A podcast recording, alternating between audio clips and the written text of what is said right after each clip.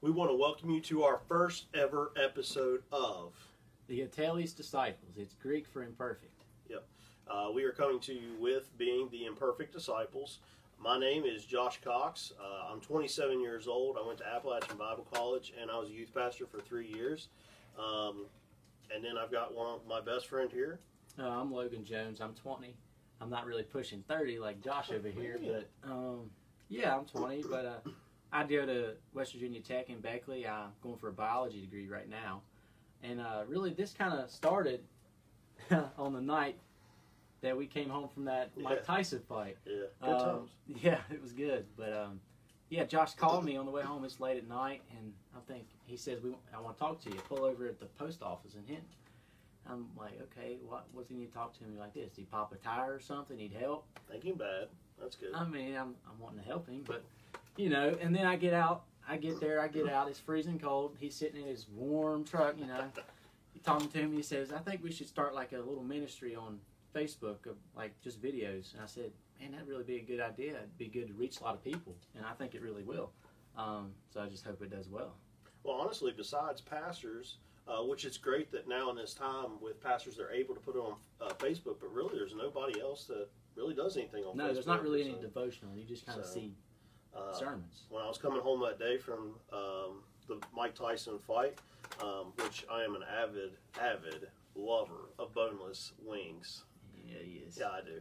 Um, but I just, it was like I was coming home and I was like, I was listening to some Christian music and I was like, man, it was just like the Holy Spirit. I mean, I know people's had that feeling where the Holy Spirit's just like, you need to do this. And uh, Logan was one of my students when I was a youth pastor. So he knows it pretty well that as soon as I get a thought, I want to do it now. I don't want to wait. I know what he's going to say. Yeah, you're too old. You'll forget. Man. But uh, I knew I wanted to get this thing started, and so hopefully from now on, maybe every week we'll try to get a, a video out too. Yeah. We are here to encourage people, um, but we're also here to kind of maybe even step on toes because we all need our toes stepped on every now and then. Yeah. So what the Bible actually and accurately says. Yeah. Um, so we are the Ateles. I said it. We are the Ateles disciples, and hopefully we will be coming to you uh, once a week, not live because we have so many takes right now. Be an embarrassment, really. It would be, but maybe Yeah. one day we'll have a blooper reel. But Yeah. anyway, let's get serious about what the gospel is. Um, Logan, I know the gospel. If you mean gospel, it means good news. Yeah. So there has to be what a bad news. Yeah. The bad news is that you're going to go to hell if you don't receive the gospel, which is really, you know, Christ died for our sins and you accept him as our Savior. So you're saying I was a preacher for three years. I try to live a decent life, but you're saying I'm still bad. Yeah. The Bible actually says here in Romans 3:10 that there's no one righteous, not even one. There's no one who understands or seeks God. So even if you're a pastor, you do good, you help old ladies across the street, it really doesn't matter. God still sees you as bad. And the only way for him to see you as good is through your son, Jesus Christ. Yeah. Um, and then the gospel is really Jesus on a cross, and it's shown in 1 Corinthians 15. It's going to start in verse 3. And it says, For what I received, I passed on to you as first importance that Christ died for our sins, according to the Scriptures, that he was buried, and that he was raised on the third day, according to the Scriptures. So basically, kind of what you're telling me is that there's a bad, but there's a good. The bad is that, like you said, we're not perfect. We Mhm. have sinned. For all of sin and come short of the glory of God. Yeah. Nobody can get past that. Everybody has sinned. And so I am bad. We are all bad. But the beautiful thing is, is that you would look at that and say, I'm bad. Like, you know, Yeah. I don't want to be told I'm bad. Yeah. And people hate that, don't Oh, they? Oh, they really hate it. Which would you want somebody coming up to you say That's you're true. a bad person? Um. I actually had the privilege of when I was in Detroit for six months on a, a ministry trip up there that I, we got to go to um, Wayne State University, and they were actually it was in the summer, and they were doing their doctoral uh, programs, and so you got this small town Hinton boy who is dumb as can be talking to PhD students, um, but whenever you it, uh, whenever I got to talk to them. Pretty much like 80% of them was all about, well, I'm a good person. I do good things. So therefore, I should be able to be awarded a heaven. Well, that's what the world teaches, really. It is. Everything but Christianity, really.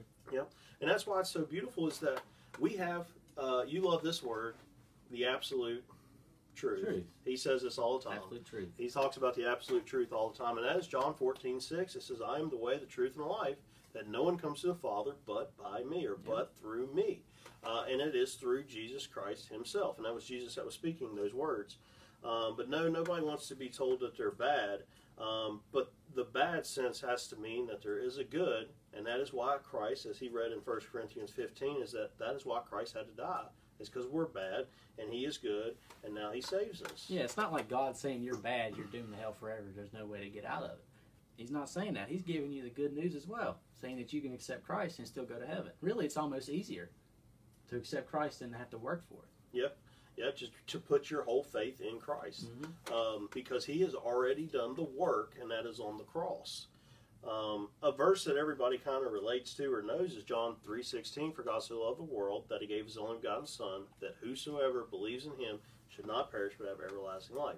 I know that when you were, uh, even if you don't go to church now, or if you went to church one time, you've probably heard that verse somewhere or you even quoted Yeah. it. Um, but it's true is that God loved us so much that the beautiful thing is is God didn't send his 13th cousin. I know I preached this. If you've heard me before, you'll be like, ah, I've heard this. But it is the truth that he didn't send his 14th cousin, twice divorced, married over six Some random blood. person. Yeah. It is his only son. Yeah. And I asked you, you know, Logan, have you had any, has anybody died for you? No, other than Christ, no. Yeah, exactly. Would, uh, even you, I know you don't have kids right now, but the future calling, hopefully, Yep. for all of us. But if your son, if you have to give up your son, you couldn't do it. It'd be hard. I don't- know how to do it. I know your parents wouldn't give you up. No. I know Levi, your brother, would probably say give up Logan, Yeah, but probably. but uh, you wouldn't want to give up your son. You wouldn't give up something that is so valuable to you. But yet God did that for us, and it was the only way He could, and that was to put Himself or put Christ on the cross. Yeah. Um, and it's kind of this weird thing of being born again. Have you ever heard of like being born again? yeah, it's weird- almost like, do I have to go back in the womb, restart my life? What? Yeah, like could you be imagine like somebody coming up to you and say you need to be born again, and that's what it means to be a disciple, to be born again. And John MacArthur actually preached this not long ago about being born again. Is that your physical birth into this world, you contributed nothing to it. Yep. So that is just weird. That if you really think about that, you you didn't tell your parents before you were born, hey, uh, this is my time to come now, Yeah. birth me. You didn't have It'd any be weird if he did. it would be, but you really didn't have anything to contribute to it, and that's the way it is to your salvation in Christ. Your spiritual Christ, or your spiritual birth is because it was all the work of Christ. All you got to do is put your faith in Jesus. Um, but then this guy Nicodemus is the one that actually comes to Christ, and he's the one that actually says, you know, Lord, you know, I'm a teacher. Uh, I know the Torah, which is the Old Testament, part of the Old Testament. Uh, he's a spiritual elite. I mean, he can quote scripture word by word to uh, Jesus. He can do everything. If you were thinking uh, on terms of us, you'd be like, man, he's probably the greatest pastor that ever lived. Yeah. Uh, and he comes to Jesus, and Jesus basically says, hey, you're not good enough. You're not going to make it. Because there isn't nobody's good enough. There's no way to be good enough. Yeah, exactly. And I kind of think of it. We're both sports fans. Uh, Obviously, I'm a big guy, so I don't play a lot of sports now, but I love to watch them. But we do have a basketball player over here, X X basketball. ex ex basketball player, but he did play for the Bobcats, obviously, and uh, he was the point guard. But if you came from a game, you had 15 points, you had 15 rebounds, you had 15 assists. Have a triple double. That'd be good. That would be awesome. You'd be on cloud nine, and guess what? The state championship, you made the game winner. Oh, the buzzer beater. so good. You would, and then but you come over to the bench, and your coach is like, you know, you really could have played better. You could have done a lot more. It'd be discouraging. No It doubt. would be. Uh, so you can imagine like what Nicodemus is feeling here. Uh, I'm a car salesman, and if I go out and you know we sell 14 cars, and I come back, my manager's like, "Well, you really didn't do a good job. You could have done a lot more." You're like, "What?" And that's what Jesus was trying to tell Nicodemus is, "You're doing all these works, but it's not going to mean anything. You're still going to come up really short." Yeah. And it's because you have to be born again. You have to believe in me, who is going to die on the cross. Yeah. And it's a beautiful thing just to know that we don't have to do anything but accept Christ. It's just beautiful because I, I know that if I had to work for my salvation, I wouldn't be able to get sal- Yeah. get salvation because the Bible actually teaches that if you commit one sin, you're really guilty of it all. So it's just just something to think about that it's just that beautiful. Well, and it's also if you think about other people that really want to just base it on good works.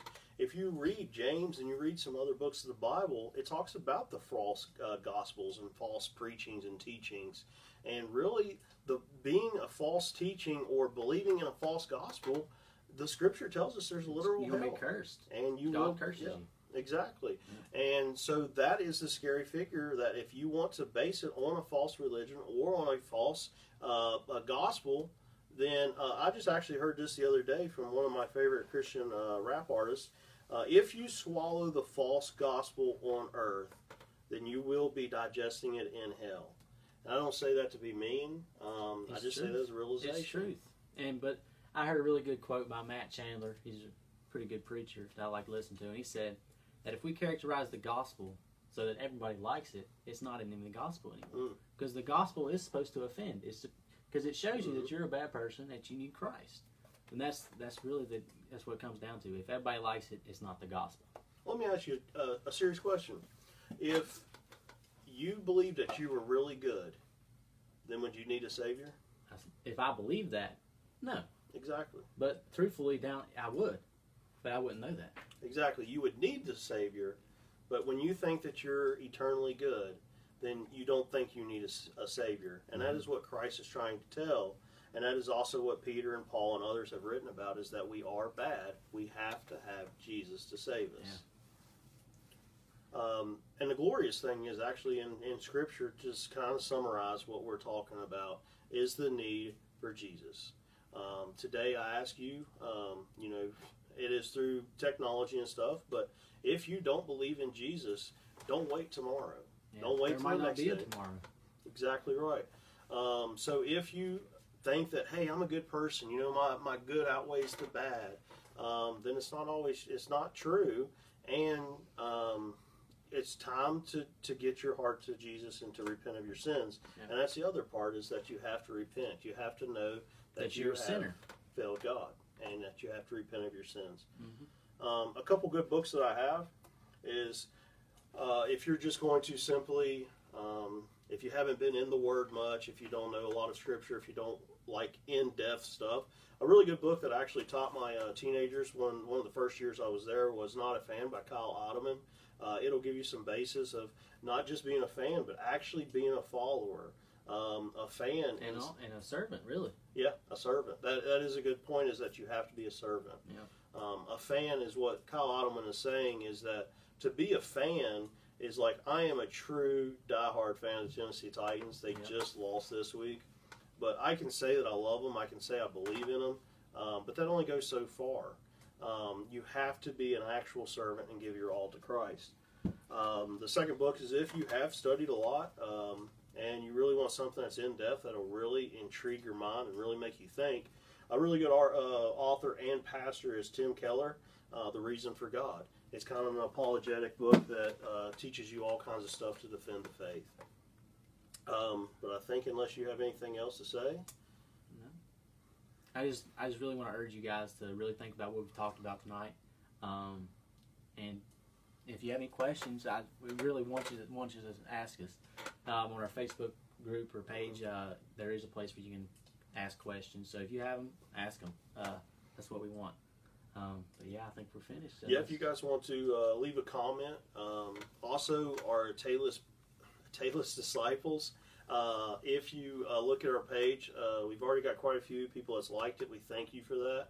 Um, we do hope to grow in the future and, and probably kind of change some things, but um, it is good because there's only a couple of us that are administrators, and we've been through a lot of things. We've done things that we're not proud of, but by the grace of God, He has saved us, and we've repented of our sins.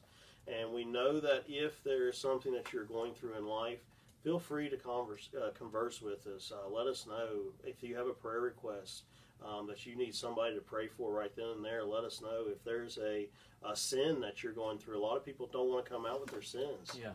we want this to be kind of like a community that we can all pray for each other and we can all support each other. So don't be afraid to, you know, say what you want, uh, ask for prayer requests or anything really. Yeah. And along with the sins, you know, if you, if you want to come and say, hey, I'm struggling with this, hey, I have this problem, then feel free to uh, to uh, let us private message us, and we'll talk. We'll talk with you. We'll help you out as much as we can, uh, and to know that you know there's no judgment, and there's also not going to be you know your pastor or your mom or your dad or whoever else is going to hear about it. It will be private, and we'll try to help you as as best as we can.